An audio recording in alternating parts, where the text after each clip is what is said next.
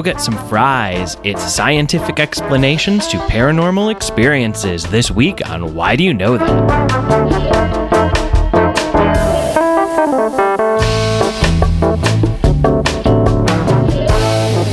Welcome to Why Do You Know That, the party podcast that wants to know why you know so much about a very specific topic. I'm Nadia Osman. I'm Steve Slaga. Hi, Steve. Hi, Nadia. How you doing? Fine. Yeah. Um, my oven ruined some biscuits.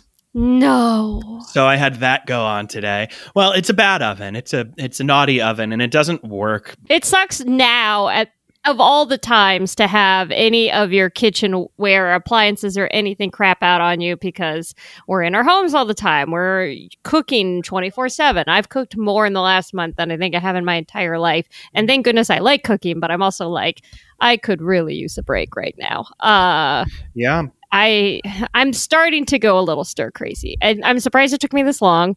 Um, but I'm also not that surprised because I like being indoors. I just have hit now hit the point where like I was on a text chain with a lot of folks who started sharing pictures of all of us together, and I started to well up, and I was just like, "Oh God, am I ever going to see a human face again?"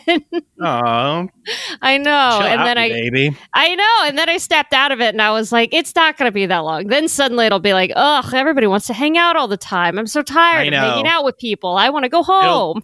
It'll literally be like one Friday night, and everyone will be like, "Oh, I didn't mind quarantine." Bye. Zoom. Oh, Zoom was Zoom was fine. I didn't have to worry about pants. Yeah. It's, I'll tell you this much being in our, being in my house, your house, wherever, being in homes, it is, it does make you like not just appreciate being at home, but also makes you super aware of what's in your home. Like, let's say Oh, yeah. if you heard any weird noises, any creaks and cricks, anything that might go bump Mhm. in the middle of the night. Rattling chains. Yeah. Any kind of like, Perhaps- woo. Perhaps you hear. Perhaps you hear children's laughter, and then when you wake up in the morning and put um, flour on your window ledge, there's kids' handprints. Perhaps something of the paranormal type. exactly. That's a Be-doo, good, be-doo, be-doo, be-doo. That's the seg alert going off. Now's a great time for us to bring in our guest. Uh, you know her from the podcast. Oh no, Ross and Carrie. Please welcome Carrie Poppy. Why, hello. Hello. Did you um could you guys hear that sound that just happened as you announced me? No. No. Oh, on my end there was like a poo sound because I just I just sent uh, set my text message sound to that. No, so it sounded like you were regaling just as I, as you introduced me and it was great. That is how I'm usually introduced, but it's it's fine. It's fine. Yeah, we were wondering how we are going to do all the trumpets with social distancing. Yeah, normally we got a guy we hire to help introduce our guests in a very, you know, announcing and court type way. Oh yeah, Uh, to, to play those like five notes and then leave. Yeah. Yeah. He's very expensive. He- he- it's part of why we're like, well, listen, everybody's on a budget. Uh, Yeah, sure. anyway, so Podcasting. we still have an industry at least. for now Yeah. until th- until there's something like wearing headphones could give you covid right. oh god uh, if i say it it'll be willed into existence i ignore that ignore that universe i hate this i hate that this is I have to ignore everything i'm saying anyway all right Nadia, so- if it brings you any comfort, if the universe has control, it's not listening to you. uh, that does bring me comfort thank you Of course, so that's many, what I'm here so for. many times i'm like this is because of me isn't it it's No. not at all Nadia, if it makes you feel any better, nothing that ever happens to or around you in this lifetime could have been caused or prevented by you. oh, huh. I See, I feel that the truth might be be- between your two perspectives. yeah no, no, I just mean I just mean for Nadia specifically. Everyone Oh, else, yes, but for Oh, Nadia okay. specifically. Interesting. I'm I'm a god. Anyway, um, Well, I do have ESP, Oh, um, but cool. perhaps there's a more uh, there's a there's another explanation for my precognitive. Mhm. Yeah, today's topic is going to be about scientific explanations for paranormal claims. There Car- it is. Carrie, why do you know that? um, well, thank you for asking. What a coincidental question. Um, I, uh, yeah, I mean, it's the this is the sort of thing I've been basically obsessing over for the majority of my career. Is um, why do we have these narratives and explanations uh, that we kind of know are probably not true at this point? We know that they buck against the science. Things like uh, ghosts and possessions and paranormal explanations and um, cryptozoology and all these things that we we already know there are better explanations for them, but we still kind of cling to them as people. Um, those have always fascinated me, and I used to believe a lot of them myself. And right around my my mid to late twenties, I had this really sort of earth shattering experience where I thought I was being haunted in my house, and um, was having was hearing all these sounds and uh, had this this eerie feeling of being watched as I walked around my house, um, and had this this pressure on my chest that wouldn't go away. Long story short, it turned out there was just a carbon monoxide leak in my house, and. Yeah, so I was I was basically being slowly poisoned without knowing that um, because there was just an old uh, water heater in my unit. So when that happened, I realized, oh my god, if if if this very profound and very real thing that happened to me, where I thought I was being haunted, could be explained in such a clean scientific manner, then what if all these other things we've been saying uh, for you know all of human history about ghosts and the paranormal and God and demons and all those kind of um, you know unexplained phenomena? What if they are also just explained by something really scientific, something really earthly? And that really started me on this this journey where I ended up becoming a journalist, where I I engage with those claims every day and try to look for what are the scientific explanations for them. Uh, it's amazing that your house tried to poison you in a way where it's like that's so fucked up. It's so fucked up to think that like of all the things that we go through, all the dangers that we face on a daily basis, even though we are uh, in an industrialized uh, society, even though we've made leaps and bounds, and there's so many things that technology controls in our lives, and there's so many ways to like like there are doorbells now with cameras in them, so you can see if an intruder's trying to get in, and yet in your house this one thing that couldn't detect it. It just makes me wonder throughout history how many times have people just been sitting in their homes being slowly poisoned? Oh, absolutely. Yeah, yeah. I mean, it's one of the things that we now know is an explanation for haunted house syndrome, um, which is, yeah, just like old houses that had leaky pipes. And that's why, you know, when you picture a haunted house, you probably don't picture an apartment in LA. You probably picture like an old, rundown, you know, the walls are falling down type house. Uh, and that's why, because all the all the circuitry sucked back then, and so it was easy to gas somebody accidentally. Uh, Steve, have you ever been in a ghostly esque situation, or you thought maybe there was a ghost or something paranormal happening?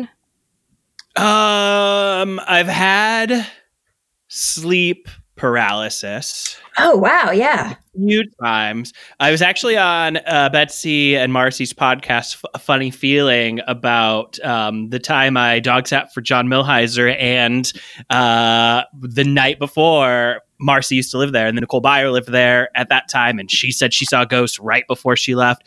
And um, that was enough to trigger my sleep paralysis, maybe subconsciously, wow. because I I definitely woke up, uh, thought I woke up in like in the room, like sun shining, daytime, morning has has come to us, but there was like a, a figure above me, and I couldn't Oh, move yeah. anything. Um, and that was the first time I ever had sleep paralysis, and Oh, wow. uh, I've only ever had it when it's been like those terrifying things, like they talk about in documentaries. Um, Mhm. but I did before I found out what sleep paralysis was. I did think, oh my god, well, ghosts are real. Like Totally. that's yeah. that. What that was so visceral. And then I read what sleep paralysis was, and it was like, oh yes, yes, okay, that all makes. it was sense. that. I I wasn't visited. I had a thing. Yeah.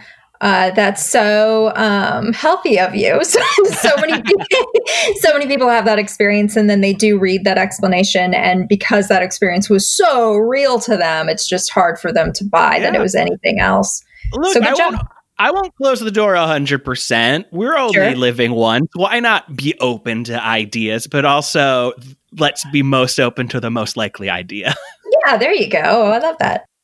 Uh, I mean, a lot of people seem to be open to it. There was a 2017 survey done by Chapman University that found 52% of Americans believe places can be haunted by spirits, which had increased quite a bit, 11% since 2015. So we're just Oh, believing them more and more, apparently. Um, That that's really interesting. I wonder if that has something to do, and I mean this. This is going to sound like a joke, but I wonder if that has something to do with the Trump presidency. Because, Wow. uh, yeah, one thing that we know about supernatural beliefs uh, and superstition in general is that the more helpless you feel, the more prone to superstition you are. So when you have a very unpopular person running the country and people feel very helpless, you probably would see superstition increase. Oh, interesting. Why? What is the idea? Just that, like, this is everything else is out of my control, so this must be Mhm. too. That's exactly it. Like Oh, wow. even That's even the first time I've ever gotten something right on the first time. uh, yeah, I mean, even with animals, like there's the famous B.F. Skinner experiment where he had, uh, they're called the superstitious pigeons, and he would basically feed them on a schedule that was totally unpredictable. Um, you know, maybe for two days he wouldn't feed them, and then he'd throw them some, um, uh, you know, seed or whatever.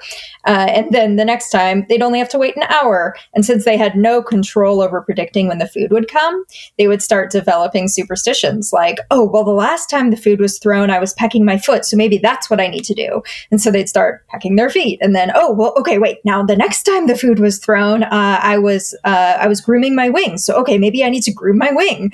And they start developing all these things that you know weren't actually affecting the outcome, but were superstitions. Those That's poor right. birds.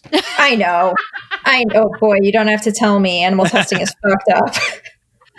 That's wild. I mean, that's basically what happens when guys are like, "This is my lucky jersey," and that's why the Cardinals won or whatever. Is like just because I wore it last time, and I'm like, you have no control over the situation whatsoever.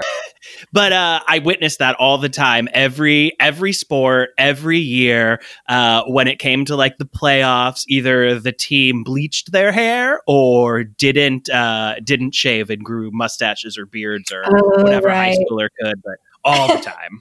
I like that it all had to do with hair. That's the only thing they had That's fixated on. so easy to control as we can all as we're all you know shaving our heads and dyeing our hair green during this pandemic i guess back to Yeah. you know, another A thing you can yeah. control a lot of breakup looks happening right now, which uh, uh, many of which have turned out pretty okay, and some where I've gone, okay, well, I see, I see you're going through something, and that's okay. It's okay to feel your feelings right now.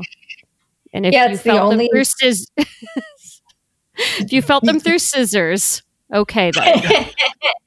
yeah, you get to experiment with these things that you, you know, you never have to go out and let anybody see. So might as well, I guess. Yeah, exactly. I did have a thought of like at some point I had gotten some like free hair dye in like some pack of. I, there was one day I went and bought makeup at the store and they're like, "You get a free gift bag of shit," and I was like, "Oh, that's nice, thank you." And part of it was like a a sample pack of hair dye, and I was like, "Well, I'm not gonna dye my hair this color probably." And now I'm like, "Damn it." Where is that? That would be fun for three days, just to just to mix it up a little bit, change the routine. What color is Uh, it? I think it was like a dark gray. So it would have been like something I Oh, wouldn't have normally gone with, or like a silver. So it was a thing where I was like, this is going to either look amazing or immediately make me look like much, much, much older than I want to. Um, Right. Either way. I find it fascinating that young people are dyeing their hair gray. Didn't think Yeah. I'd see it. Yeah. Didn't think I'd same. see the day. But I here we are. I didn't think I'd see the day where I had to be trapped in my house for three months, but here we are. Here we are. Uh, so so there's a ton of scientific reasons for the uh, ghosts or stuff that can explain paranormal activity um would you care to list a few of those and then i'm sure that we've got some others on here as well Oh, sure. Yeah. I mean, so any any paranormal claim that you run across is probably going to have a complicated explanation, right? Um, the reason these stories are so appealing is that they're very simple. They're simpler than the real explanation. So uh, explaining them away is is a little more complicated. But um, gosh, okay. So one of my uh, favorite examples is psychics um, you know, the psychic fortune teller who you go to, you know, in a storefront or whatever, and gives you a reading, and people are often really impressed by um, their powers. Those people tend to be just amazing at a technique called cold reading. Um, have you guys heard of cold reading before? Just the like actor version. I'm an actor. Um, so like in terms of like auditions and stuff, uh, cold reading. Oh, right. Yes, cold reading, not in the context of auditioning for something and not having seen the script. Um, is uh, it's it's this idea where um, the the psychic and the person coming to them uh, are kind of engaged in this flow of information that the psychic realizes and the customer doesn't. So if you if I were um, if I were the psychic in this scenario and I sat you down in front of me, um, I might say something like, uh, "Oh wow, you know, I'm looking at your palm, and I." this is going to sound crazy, but your mother's not a nurse, right? And you say, "No, she's not a nurse." And I say, "Okay, that's what I thought." But I phrased it in such a way, your mother's not a nurse, that it's uh, it's an it's a, uh, ambiguous which way I'm going with that thought, right? And you, the person who knows whether your mom's a nurse or not, you uh, you can take that as a hit either way, but you don't even notice that I phrased it that way. Um, so there are a bunch of tricks around these like sort of conversational manipulations that uh, that psychics employ, um, and you can just get really good at it. Um, and the way to actually stump a psychic is to just not engage at all with those questions. So I've become this like, I've become a really good psychic stumper, but it takes so much silence. Like you basically have to starve them of that feedback. Um, so they'll be asking, they'll say things to me, you know, like, uh, oh, okay, wow, you know, I'm really seeing a free spirit in you. And I say, oh, and then they're waiting for like me to give more information to you know uh, give them an example of how that's true for me so they can sort of leap off of that. Um, and i just keep saying oh oh interesting. Right. oh uh-huh. And suddenly someone who was supposed to be this amazing psychic will say things to me like you know you're the hardest reading i've ever done. I like i just can't even get i can't get anywhere with you. I think the spirits are trying to obscure you. And um, so yeah, there, there's one example of uh, of a of a paranormal ability that can be explained away. Um, I don't know. The, well, except for the one time I've done like a tarot reading, which was um, I was in New York on a work trip, and uh, there was somebody at a bar doing tarot cards, and I thought, okay, fine, let's just do a mm-hmm. fun thing here. I'm on vacation, and the person reading them was the almost like a cartoon New Yorker type where, you know, like I'm walking here and uh, proceeds to like lay out the cards. And then it's just like, yeah, I don't know. I don't know. You don't seem very happy in your relationship. And in my head, I was like, I just moved in with my partner at the time. And they were like, yeah, I don't know. This thing isn't going to last. I don't know what to tell you. And I was just so taken aback at how like frank and matter of fact they were because I fully expected the exact thing you're talking about. I fully expected them to go like, okay, this is the chalice of swords. Is there did you you're looking for are you looking for a, a, new career is this the career you want you know like stuff that's mm-hmm. leading you into a path and instead it was just this woman being like yeah i don't know three years maybe you'll own a house i don't know it depends are you good with money you don't seem good with money and i was like who the hell are you is this why nobody is getting a reading from you with this bar Totally. Hey, I yeah. mean, that's a, that's a prediction. You might get a house. Yeah, but it, but the way she said it didn't make it seem like like if you read any kind of astrology forecast, if you look at like uh months back to back to back every single month at some point they're going to say like maybe if you're trying to get a baby you might get pregnant. Like every yeah. month every month. So if somebody is trying to get pregnant they're like this is the month which is crazy you know because it's not real. But like the fact that this woman was so like th- uh, instead of being in that vein of like this could be the time she was like i don't know if you're gonna do it you're gonna do it in the next three years and then if not i don't know what to tell you and i was like so i have three years to get a house that's so that's a short amount of time Honestly, I don't even live here. Yeah, that's a terrible cold reading for like a millennial aged person too. she should have been like, "You're probably going to be poor most of your life." That's yeah, what and I'm i would have been like wow this woman knows everything been.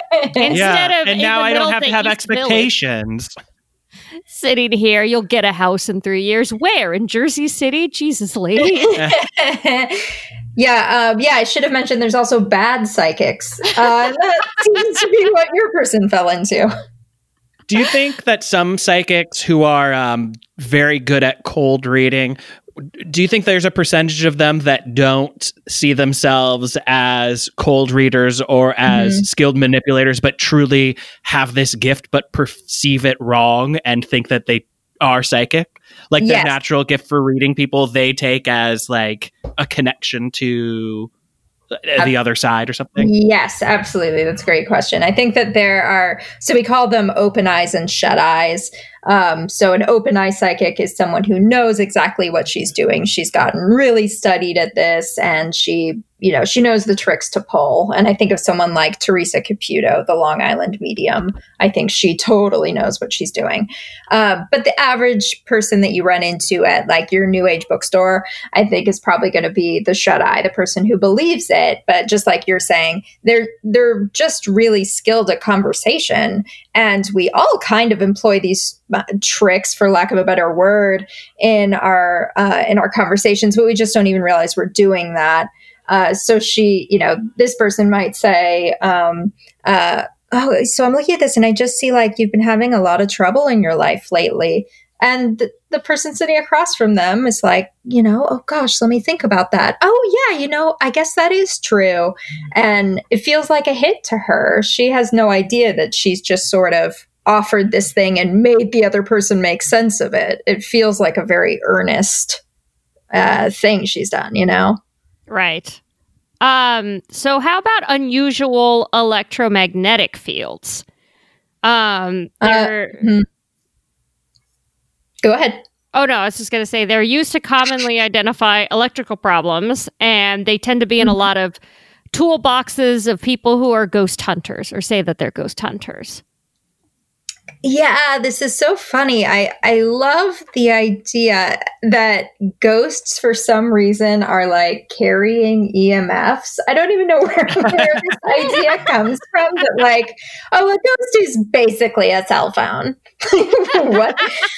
Um but that said, for some reason, um, yeah, ghost hunters have like adopted this belief that they that uh, that ghosts can be detected with EMF. God knows why, but um, yeah, if you walk around your house with an EMF detector, it'll go off. Like it's going to find little pockets of energy that um, you know are coming off of your heater or your refrigerator, and sometimes those things just go in directions that you don't expect. So it might not.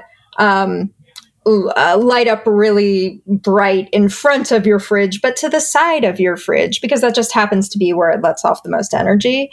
Um, but to you, the human looking at the object, it looks like, oh, I'm not looking at the fridge. I'm looking at this cold, dark corner next to the fridge. And uh, yeah, I mean, I've been to a few ghost hunting places where people have been like, uh, it just try to explain this. Uh, we're going to bring the EMF meter into this room and it's going to go off like crazy because there's always a ghost in here. And look at this. Oh my God, the ghost sits on the bed and it's going like crazy. And um, in this particular instance, I said, uh, okay, cool. Um, where's the closest power strip? And they're like, oh, oh, it's under the bed. okay, cool. Can we turn that off and see what happens? And we turned it off, and that ghost just took off like lightning. Because I- it couldn't charge its phone anymore. It was only on six percent battery. I needed to find an outlet. I Fair love the enough. I love the idea of a ghost sitting on a bed. It's so uh common. It's not at all what I expect a So ghost banal, yeah. Yeah, just the idea of sitting on a bed. I don't know, maybe flipping through a magazine, looking at Twitter. like, I love the idea of a ghost doing very boring things. Totally. Yeah. I mean, and if you think about it, the stuff we imagine they do is like boring as shit. Like you you die, you go to the other side and you're like, "Hmm, what should I do with my time?" Okay. I'm going to go back to the house where I died and just like wait around for people to come by and then I'm going to like knock a broom over. but only sometimes. But Yeah. only very rarely. And yeah, and occasionally like whisper a word. Like Because that's that's gonna let the living know I'm here as opposed to drive them fucking crazy. right. Like, oh yeah, why go to heaven and like meet Einstein when I could stand in this fireplace and whisper things? What? I- I could play beer pong with Abraham Lincoln, or I could just hang out by the stove and like casually possibly open a cupboard like a little bit and then shut it back. Yeah, I'm going to do the latter. Ghosts are boring mofos.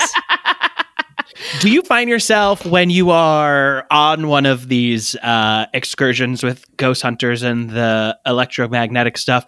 Do you ever find yourself just because being in a scary dark place in the dark is scary? Do you ever Mhm. find yourself getting creeped out? Like even like knowing like okay, this is what's really happening and being able to kind of put like a logical explanation to so many things. Do you still time sometimes find yourself being like, well, I know that's what that I know that's the fridge, but this is still a pretty fucking scary house. oh yeah, definitely. Actually, the thing that comes to mind is um, the Queen Mary, that that boat that's docked in Oh, Long yeah. Beach. Yeah.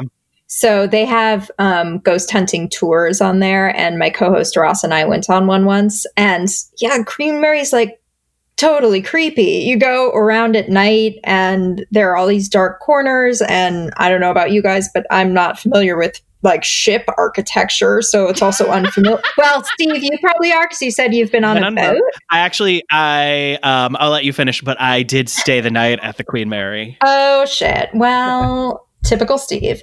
Um, but uh, yeah, you know, it's like super unfamiliar. And so we were wandering around at like 1 a.m. It's very dark. It's kind of like um, if you've been on a stage at night, you know, it's just like cavernous and echoey and weird corners that you don't know what they're for. And That there's was- nothing nearby, like Oh, outside of the boat. Like it's not like you can get off the boat and like go see people. Like you're, it, you're, you're not only on this boat, but the boat's like off in the harbor, like away Yep. from Long Beach. Yeah, if if the ghost hunter who leads this tour just suddenly decided this is the night I'm going to kill people, it wouldn't be hard to do. Oh, see, that would make it scary. Oh, the murder? The murder is what would get you. Murder is gonna get you. Murder is gonna get you.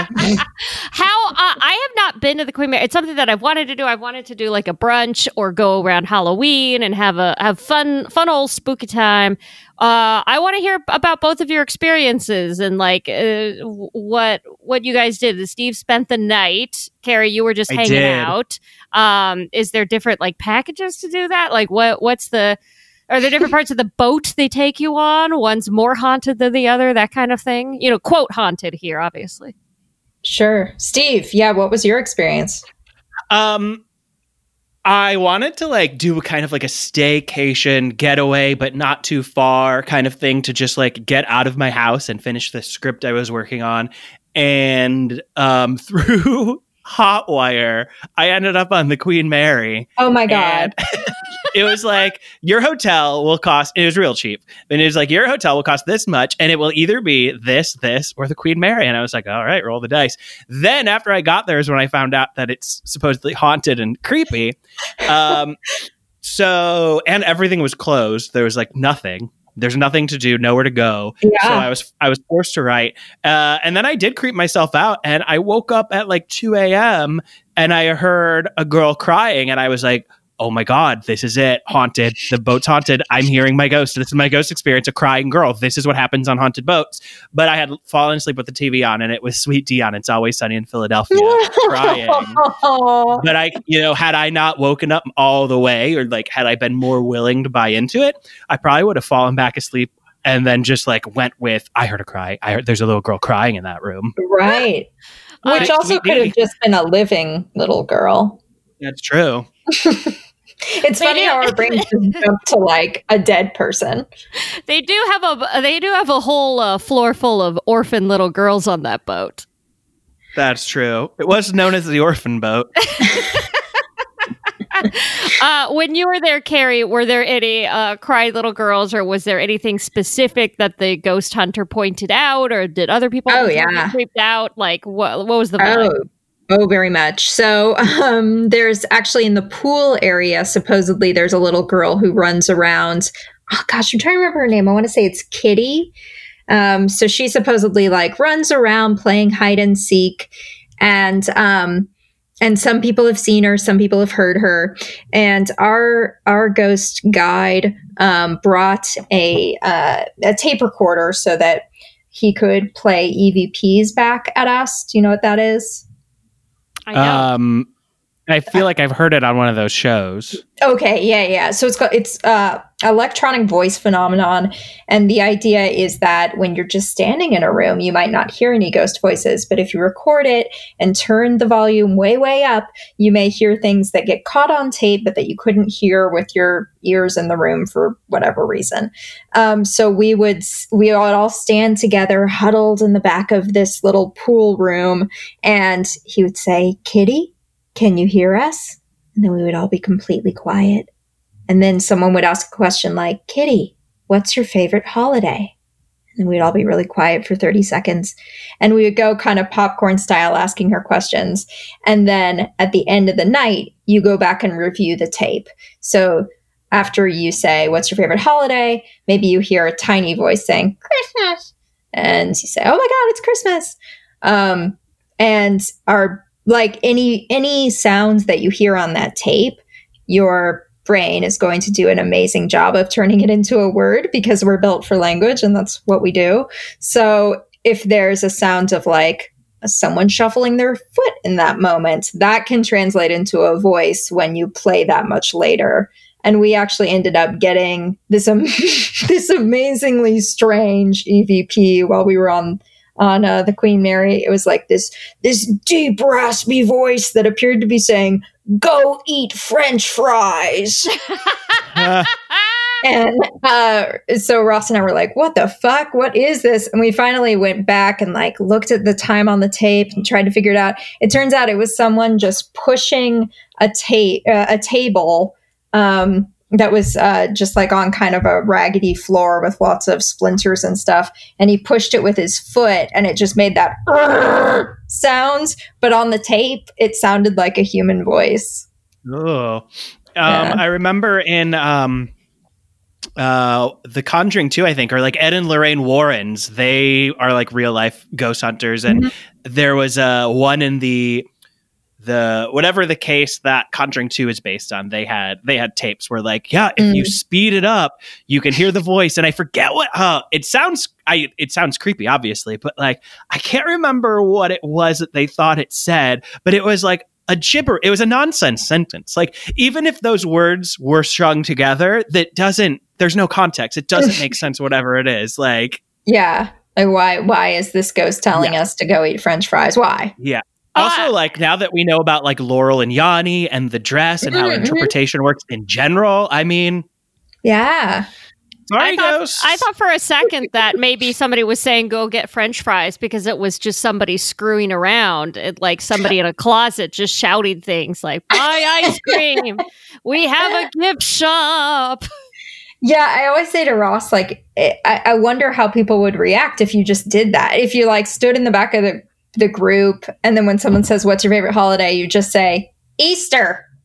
I mean, yeah I think every everyone would just turn and look at you, right, and be like, "That was you," because we know something deep inside us knows that's not how this is going to happen. There's not going to be a human voice. right There- it had uh what do they call it fear frequency where it's like human like just below range of hearing we don't we can't totally comprehend it because we can't hear sound below i think 20 hertz 15 hertz something like that and so it ends up being this optical illusion but for your ears Oh, okay. So you're saying this is what makes people not hear the thing or later hear it on the tape?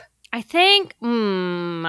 I. Th- Ooh, I don't know. Let me, let me yeah, I've just never, I've never heard this it. theory. Um, this is something that I found in research where they called it the fear frequency, and they basically said like just below the range of human hearing, infrasound can cause strange Oh, infrasound. Aha. This- okay, this now I know a what you're talking different about. thing. Okay, I'm sorry. This is a different thing. So there's the version where if you tape something and play it back, you hear French fries, and then there's infrasound, which is Mhm. optical illusions for the ear.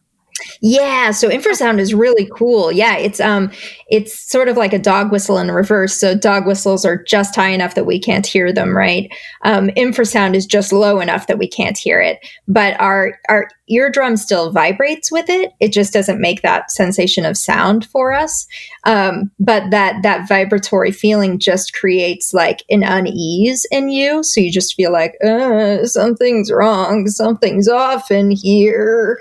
Um, and uh, sometimes that'll be like an old fridge or something that's just making this really, really, really low hum you don't actually hear. Um, and and there have been a couple cases I've heard of of like haunted houses that turned out to be an infrasound um, phenomenon, but I've never actually gotten to see it myself. I'd love to experience that.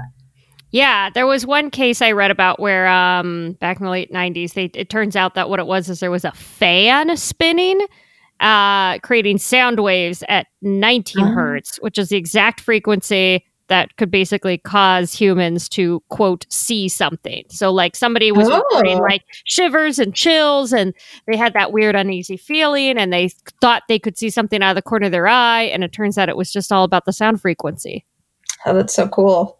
um and i i don't know part of me is afraid that like my dad has terrible hearing although i know that some of that's genetic but i know it's also because he was an aerospace engineer and he used to just stand next to planes so he could study the sound. So his hearing's just totally blown out because he stood next to fucking plane engines his whole life there's a part of me though that like looks at him now having his hearing aid and stuff and i go like oh am i going to be somebody that's got weird messed up hearing? And then that leads down the path of like what things about my body are going to make me more susceptible to ghosts? Like do you guys think that you have anything about you? Not the poisoning. The poisoning is its own thing but is there Mhm. anything about you guys that you feel like oh i have this weird tick or this physical Hmm. ailment or whatever that you feel comfortable sharing that you're like ooh this could in the right situation make me think that that's a g- g- g- ghost Um, I don't have anything that like makes would that I- would specifically make me think of ghosts. I don't think, but I do have some like bipolar in my family, and uh, I, I mean this is so common that I feel comfortable talking about it because more people should. But um, bipolar, uh, in its most extreme untreated form, will make people have psychotic episodes, right? um, and delusions and things. So I, I have a family member who sometimes just has these very clear, very calm delusions where they'll think that like they're talking to a robot. I am the robot, and I have replaced Carrie. And um, and when I talk to that person, I'm always like, "This is amazing! Like that the the human brain can do this is Absolutely. yeah it's is so evolutionarily wild um but it also it tells me okay like i you and i share genetics so um i uh, knock on wood don't have a diagnosis of bipolar but who knows what that means for me um and maybe one day like i'll experience these same kinds of of weird um you know misperceptions of reality and so my job is to sort of guard against that, to tell my loved ones, like, hey, if you see this in me, this is what to look for. Um, I do want you to give me feedback about this not being real, you know, early on. Um, and sort of like, you know, fall into fall into trust mode with my loved ones because at, at that point I wouldn't be able to trust my own Right. concept of reality. Yeah. yeah then you end up with uh, the whole thing from a beautiful mind where it's uh just in you know Yeah. completely different scenarios than what's happening in real life And then it's Uh, sort of hard though, because then you're like, that person seems happy. I don't know. Do you want? Do I want to disrupt that? Like, you seem so happy that I'm a Hey, robot. why Maybe why do they why do they like me better as a robot is there something wrong with me as a person Maybe this is a learning opportunity for me. Yeah, right. Maybe I am a robot. Shit. So what about you, Steve? Is there anything that you feel like could make Um, you ghost prone? No. I guess just the sleep Alright. paralysis. Oh, Oh yeah. yeah, oh, Steve. oh yeah. Yeah. Oh yeah. Very big one. Very big highlighted one that I started the episode with. Yeah. Sleep paralysis. Yeah, that's how they could come get me. A ghost could come and sleep paralyze me and haunt the shit out of me, and I'll just be like, whatever. I was sleeping. So you think the opposite is going to happen? Not that you'll have sleep paralysis and think it's a ghost, but a ghost will haunt you, and you Yeah. will talk it up to sleep paralysis. Exactly. The ghost is gonna want me to believe, and I'm like, sorry, that's just my body. They're like, no, you don't understand. I've been sitting on your bed this whole time, waiting for you to get up so I can make it creak. And you're like, nope, sleep Why? paralysis. Why are you making my bed creak? It does it on its own. Why do you always stand in one corner? Should we explain what sleep paralysis is? Do you think most people know? Ooh, Um, let's give a quick quick background on it just in case. In case earlier you were like what the hell are you talking about steve? Um yeah i mean i don't know the best. All i all i really know is that uh in between your kind of like body is in between uh, it's like your brain i could be wrong but your brain has woken up but parts of your body still haven't. So like you feel fully awake but you can't move any of your body. You're just kind of like stuck fully paralyzed while you're asleep. And a lot of times when that happens there's also this element of like danger. Somebody's trying to break into your bedroom. A ghost is is on top of you. One time there was some sort of creature trying to get in from the ceiling. Um there's a documentary about it. I forget what it's called. Um Oh. I don't think it always has to have like the element of like horror or danger, but I know that's very common. Yeah. Um, I, but I if anybody has any more uh, clinical definitions, I'd be happy to happy to know more about it. I think you did a great job of explaining it. That's that's exactly what it is, and it's also a um a, a common occurrence for people who think they've been abducted by aliens. A lot Oh, of yeah. those people will turn out to have had sleeping disorders. yeah it's basically it's like you're going in and out of uh rem sleep so it's that weird sensation of like uh I don't know that I've ever had sleep paralysis happen, but I've definitely, and I maybe this is it, but I've, I've definitely had that thing where like you're at the tail end of a dream, like right before you're about to wake up, and then like a leg juts out, or there's some Oh, kind of like like your hand hits something as you like try to reach out and grab it, and it's this like weird uh d- the reconnection between waking life and dream life, and then you're suddenly like, Oh. ow, why the fuck did I hit my hand on the nightstand? Yeah, absolutely. Uh, or there's um, hypnagogic and hypnopompic uh, hallucinations, which are hallucinations you have as you're falling asleep or as you're waking up. And everyone's had these, you know, where like, Oh yeah, those are weird. I love Yeah. them. yeah, I do too. I mean, They're so weird. it's the closest we get to like talking to the other side or whatever. You know, you're falling asleep and suddenly your grandma who's dead says your name. Like, whoa, that's amazing. But it, it turns out it's just it's just sleep. Uh, I wonder. This is this is my.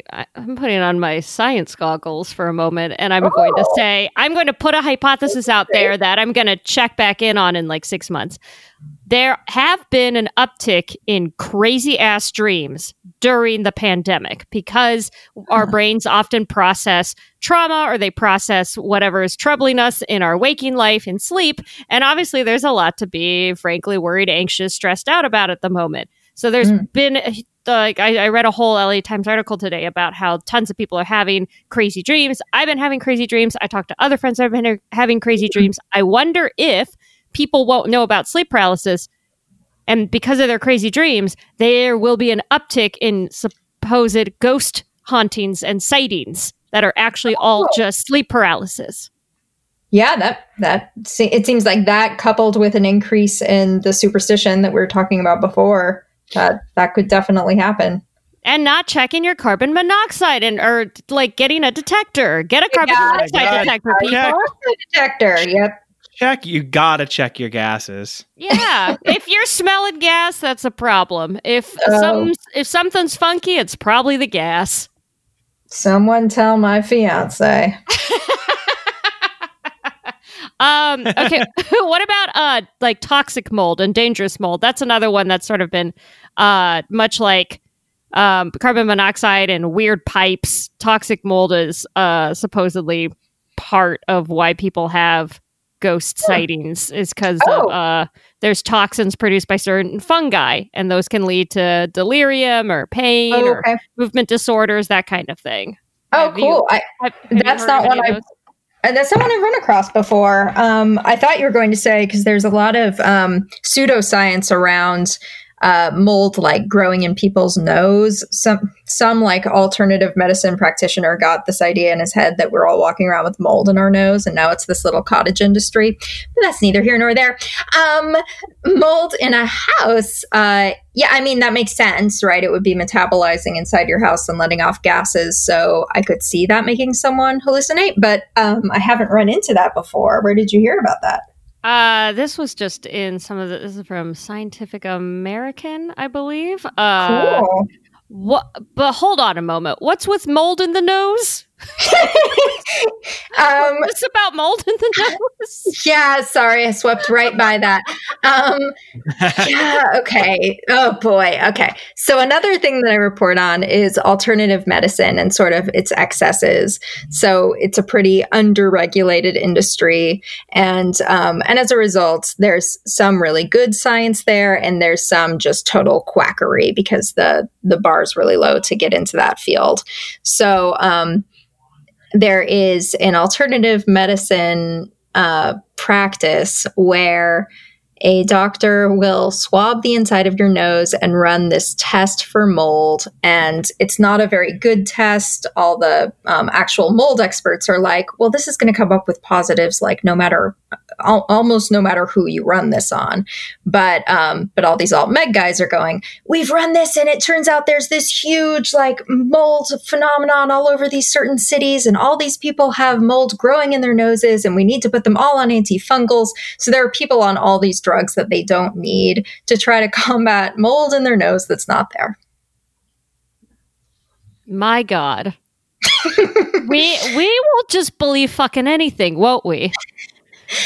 uh, you know i think if, if hope is attached we will Yeah. I mean, we do fair. have mites on our face. We do have like That's- skin mites, oh sure I- or, like I eyelash have mites or those- something. So like nose mold is not, you know, Yeah, I Yeah. guess infections, nose mold. I've heard crazier things. that's fair. I have rosacea, which is basically mites eating at my face and turning it bright red. And if I eat certain, Ew, foods, is rosacea all red. mites? It's not. Is it? It's either mites No, it's or not. worms. It's something No, like it's that. not. really Yeah, That's I'm gonna. I'm gonna. disgusting. I'm gonna lo- Google it again. I know. no, Nadia, I burn your face off. that's crazy It's i didn't know that a pathogen caused genetic. mites. Um, let me look it up again. It's a common skin condition. Uh, uh, okay we knew that A tiny mite may be the cause of the skin condition. um, uh, shoot. Where? What is the main cause of rosacea? No, come back. No, internet. No, now's when I need you the most, so I can explain to Steve what the fuck is on my face. You know what? I Um, googled what causes rosacea, and the National Rosacea Society link came up first, and it says facial mites may be involved. That's it. So- Thank you. Okay It's possible. It's possible. It's it's it's half genetics. Pretty sure my mom had rosacea. I I've I I have crazy skin. I have rosacea. I have sensitive skin. I have oily skin. I have acne prone skin. No products Ugh. work on me. Like Mm. four products work on me, and that's it. And that's the routine. And I'm sticking to it till I die because.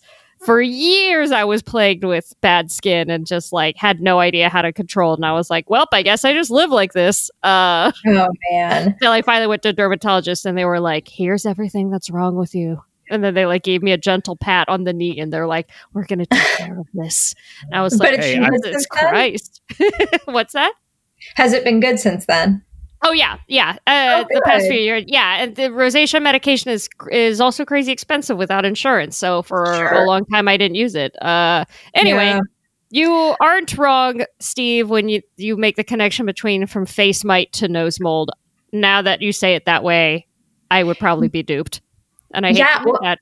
so much of science is us realizing that crazy shit is happening. You know, like, I mean, before germ theory, imagine the first person who was like, okay, I think I figured it out. I think everybody gets sick at the hospital because there are tiny little beings that live on our skin. And when you touch someone else, the little beings jump from one person to another person. And then they have sex and copulate all over your body. We'd be like, yeah. Know, Adam, be like, sure, well. sure, Brenda, that makes more sense than ghosts. right. Okay, okay, Brenda, here you go again with the little tiny beans fucking each other on our skin. Totally. But yeah, uh, I mean, you know, all you can do is test the theory and see if it's true. Um, it, what do you say to people who maybe are like only old buildings are haunted? That seems to be like a big paranormal myth, obviously, but like that seems to be a big one that gets uh, perpetrated maybe is the idea that like oh this this jail is 400 years old. This boat is 400 years old. This other you know this graveyard mm-hmm. this whatever. Like the older something is the more likely it is to be haunted. Is that true or is that just like bad plumbing etc um, well, okay, so I think you've got a couple things going on there. One's going to be the older it is, the more people will have gone through it. So you do have better odds of someone having died there, right, than a building that's brand new. Um, so there might be some logic to that. I think also when you have something that has a long history, it's much easier to say someone died here 250 years ago and his name was Sam. And unless you're like me, like unless you've been trained in like archival research, you're not going to bother to go look up whether there was a Sam who lived, you know, 250 years ago in that exact spot. And um, so it's just like it's much easier to develop those narratives around something that's been there a long time. And then, yeah, like you're saying, it also means your pipes are freaking old and uh, you know you're more likely to hear weird um, sounds coming through the walls because they are very thin and worn it's settling the house is yeah. settling right that's they just don't settle until they're a hundred years old. Brand new apartment buildings don't need to settle, but once it's been around for fifty years, time to settle. Well, brand new, well, brand new apartment buildings are just trying to see what else is out there. You know, they're still they're just like trying to get their career off the ground. They're like, exactly. I don't know that they've I got time. time. Yeah, yeah. settle. Um that yeah i guess this sort of leads into one of the other things that i found that's a big r- reason potentially for ghost hauntings which is just the power of suggestion. The idea yeah. that like if somebody said it's true they're like well i guess it's true or just the idea that like it could be haunted is enough to get people going. Oh yeah. I mean and that's the explanation for so many things or at least a piece of the explanation we we're just like you know we're creatures who tell stories and we're creatures who find out things from one another. And that's not a bad thing. That's a really wonderful evolved trait. But it also means that we trust each other so immediately that uh, we can sometimes forget to gather evidence during that trusting process. Um, and with stuff where it matters stuff like you might be being haunted but you might also be being gassed. You don't want to you don't want to just trust someone's word on that. You want to go get a freaking test. Um do you think that there's been um more of an uptick in the whole ghosts are real thing slash paranormal's real thing compared to recent years or do you think this is just like it comes in waves historically? mm. I, I think it stayed. Uh, I mean, the things that we believe seem to come in waves. You know, like there'll be certain periods where witchcraft is really in, um, and then I know it sounds silly, but and then uh, and then aliens will kind of have their moments, and then robots, and um, I think that all comes in little waves. But the bigger picture, um, superstition, for lack of a better word, that seems to hold pretty steady. And we seem to have pretty good sociology around uh, when and why people believe those things. And one of them is being disempowered. Um, so any country that's you know in a in a really bad recession or depression, you're going to see an uptick. Um, being female is actually one of them. Sorry, um, mm. but it, it appears to be that that's because um, we it's uh, it's sort of a cart before the horse thing because um, women tend to be disempowered in most societies in the world. So we we develop these little coping mechanisms. Um, and uh, what are some of the other ones? Um, I'd have to pull out my sociology book from five years ago and remember. But um, but yeah, there are these. You didn't have it in front of you this whole time. Uh, but yeah, there are all these sort of like risk factors, if you will, for um, for superstition. Yeah, because I mean, there's a lot of ghost hunting television. My mother was a very big ghost person. She had a ton mm. of ghost books when she was alive. She's very into like wherever she went and traveled, she would like go to a bookstore and look up, you know, the ghosts of wherever that city she happened to be in. Um, mm-hmm. and I'm I'm not that person, and so uh, I but I could never really understand it, and I I just some of this I think is just depends on the kind of person you are. But I also think it's sort of like and maybe it is because I would see ghost TV and just be like, "This is dumb. This is dumb and bad." Versus if you were in a uh, either a different part of the world or a different generation or what have you, where maybe like you're not exposed to that, so you're just going like, "Oh, cool, this seems real," or maybe you just want to believe. Is there any place that we know of that is legitimately haunted?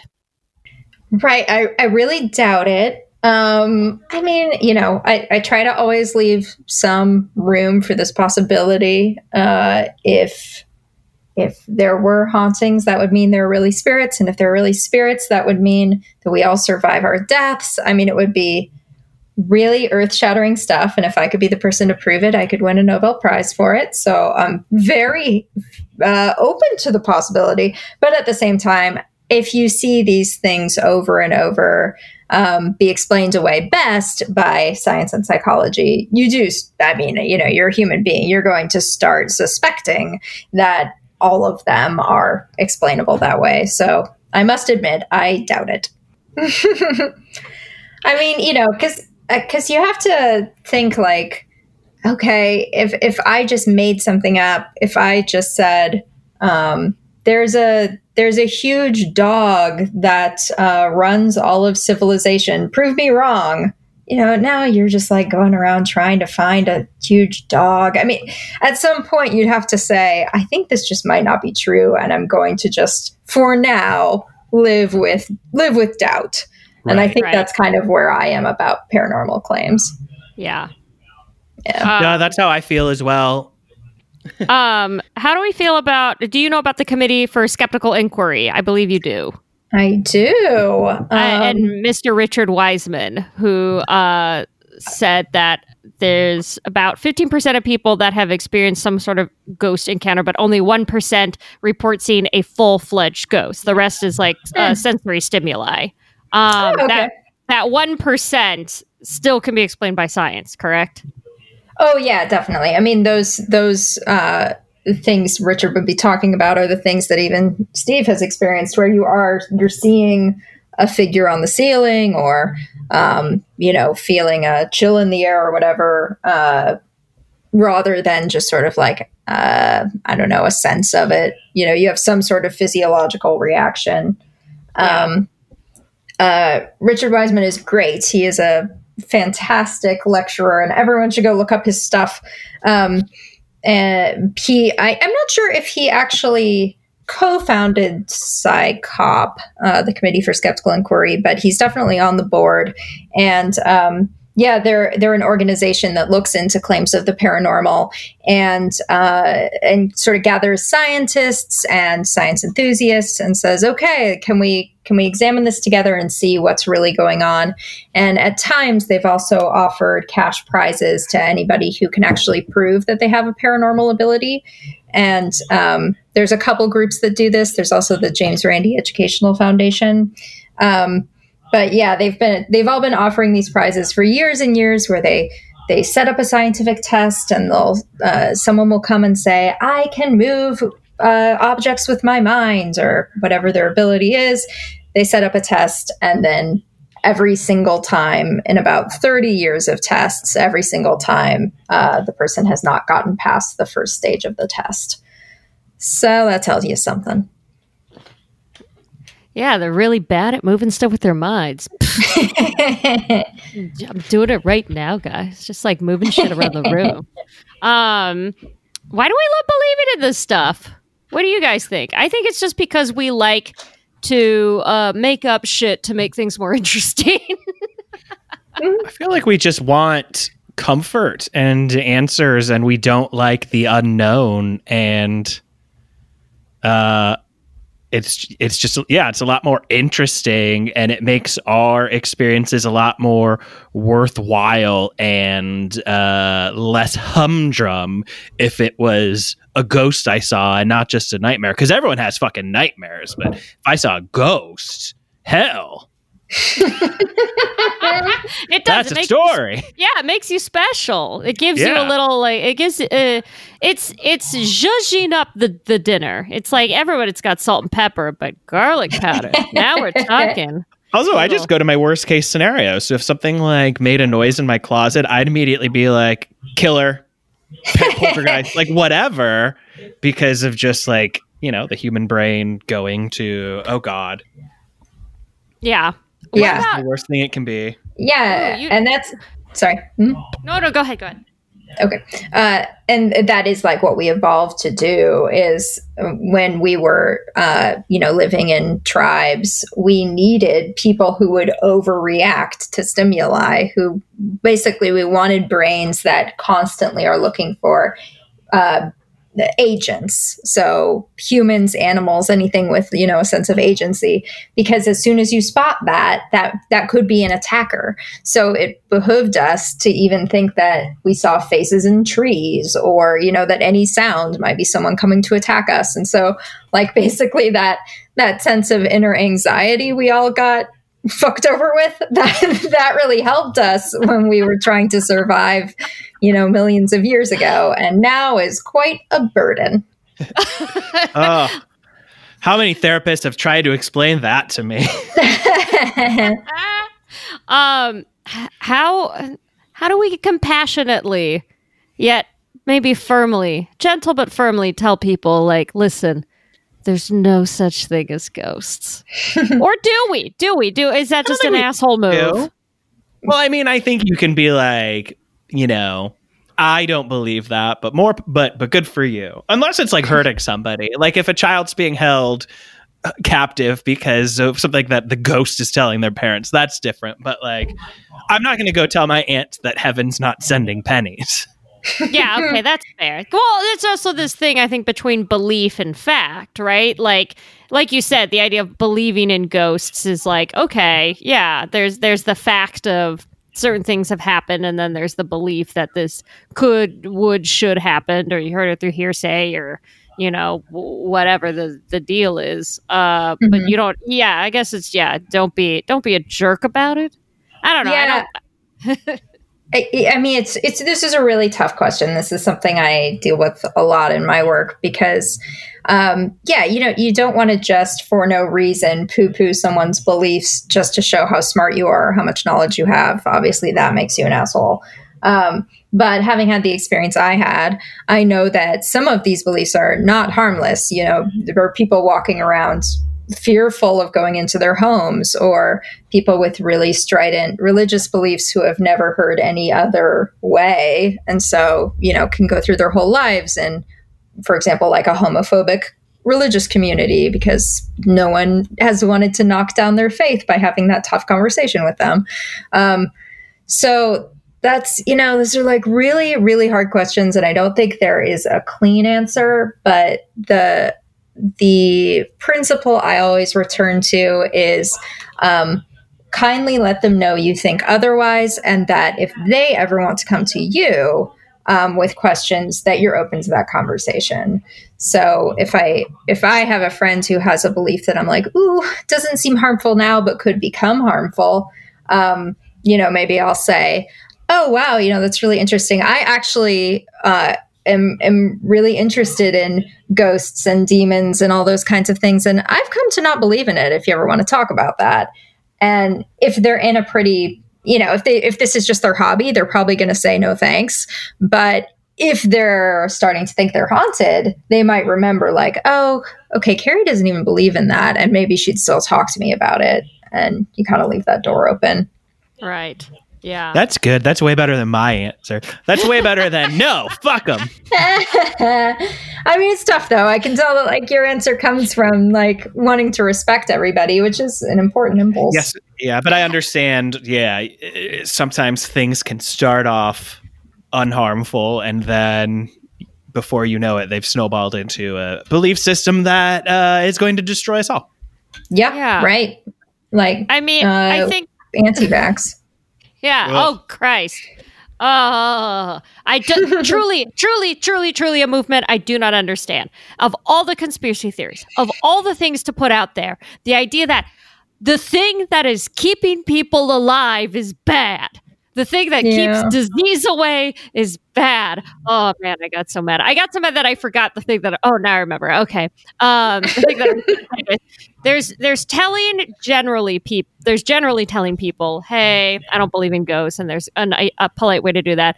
How do we tell my dad that the time when he lived in England many years ago?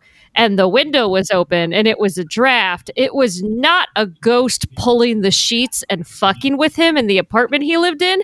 It was because he left the damn window open. How do I convince him of this? Because he's so convinced it's a ghost, and he's not a ghost guy. You know, like in comparison to my mother, who was very ghost centric, paranormal centric, big into telepathy, big into like you know any, anything that's uh, unexplained. My dad is a religious guy, but he is not a ghost guy. He's a science dude. Hmm. So for him to suddenly be like, no, this is the one and only time, and this ghost. Also, I think he thinks the ghost has been haunting his ass for years, and I'm like, who? Who would be following you around from continent to continent, haunting your ass from Cairo to London to New Orleans to Denver? Like, it's crazy. Wow. Now, what day is it? uh, so why do you want to disabuse him of that uh, fantasy? Uh, I don't know, because he gets on my nerves. I mean, I think what I would say to your dad is, "Oh, sh- a sheet was a ghost, so you got visited by the most basic fucking ghosts. you got Charlie Brown costume ghost. You didn't even get. You didn't even get a. You didn't even get Kitty. you, You didn't even get Kitty in the in the pool. You didn't just got get a, sheet. French fry message. you got holes cut into a sheet. I mean, do you think he really believes it, or do you think he sort of plays with the idea of believing it? Oh, I'm sure part of it is as a, a fun party trick, which is, I think, Mhm. wha- one of the reasons we believe in ghosts at all is, like Steve said, it's so much more fun to say I've been haunted by a ghost than it is to say uh, I uh, have sleep paralysis or Mm. I had mold in my house and I didn't know or what have you. Um, I think with him specifically, it's definitely just like I think it's partly that, but I also think partly it's him going like, I don't understand why I keep kicking the sheets off of my bed. and I'm like, it's not a ghost, it's your feet.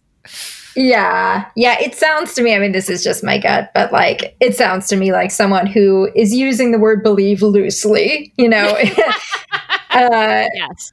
sometimes when we say believe, we really mean believe. Like, I believe this as a fact, the same way I believe Arkansas exists. And then sometimes we use believe to just mean like, this is the story that makes me happy. Wait, do you believe Um, Arkansas exists? you know, I haven't been, so you could Oh prove God, me wrong. Nadia's an Arkansas truther. Why'd you have to bring this up? It's it's one big square in the middle of the country. There's no way there's people living in it. Uh, Carrie Poppy, thank you so much for coming on. Why do you know that? Uh, my pleasure. Thanks for having me. Um, is there anything you'd like to plug at this time? Oh, sure. Yeah. Well, my podcast is called Oh No, Ross and Carrie, and we investigate fringe claims. Right now, we are dealing with various conspiracy theories around the coronavirus, and we just released uh, an interview with a woman who claims she can cure coronavirus over the internet. Oh, Oh, she's gonna make a lot of money. She sure could, but uh, you should listen to it. I don't know if you'll come away with the same impression. and, and where can people find you online? Oh, uh, let's see. I'm on Twitter at Carrie Poppy Yes, uh, and the show is at Oh No Podcast. Beautiful. Um, man, I, I my favorite of the Corona conspiracies is 5G because Yes. that one that again makes no sense to me. Like some conspiracy theories, you can go, okay, I kind of see how you got from A to B, but that one, I, I truly, truly, truly don't know why. yeah, it's complicated, but suffice it to say, it is not true. No, no, like it's real. Hey, everybody, thanks for listening. If you like what you heard, tell everyone you know every way you know how. Remember to subscribe, rate, and review, and be sure to go back and listen to our older episodes if you missed them. We talked about some weird stuff. And be sure to follow us on Instagram at Why Do You Know That Pod or on Twitter at Why Do You Know Pod. They're different. And if you've got questions, comments, concerns, whatever, be sure to email us at Why Do You Know That Pod at gmail.com. Let's do this again sometime.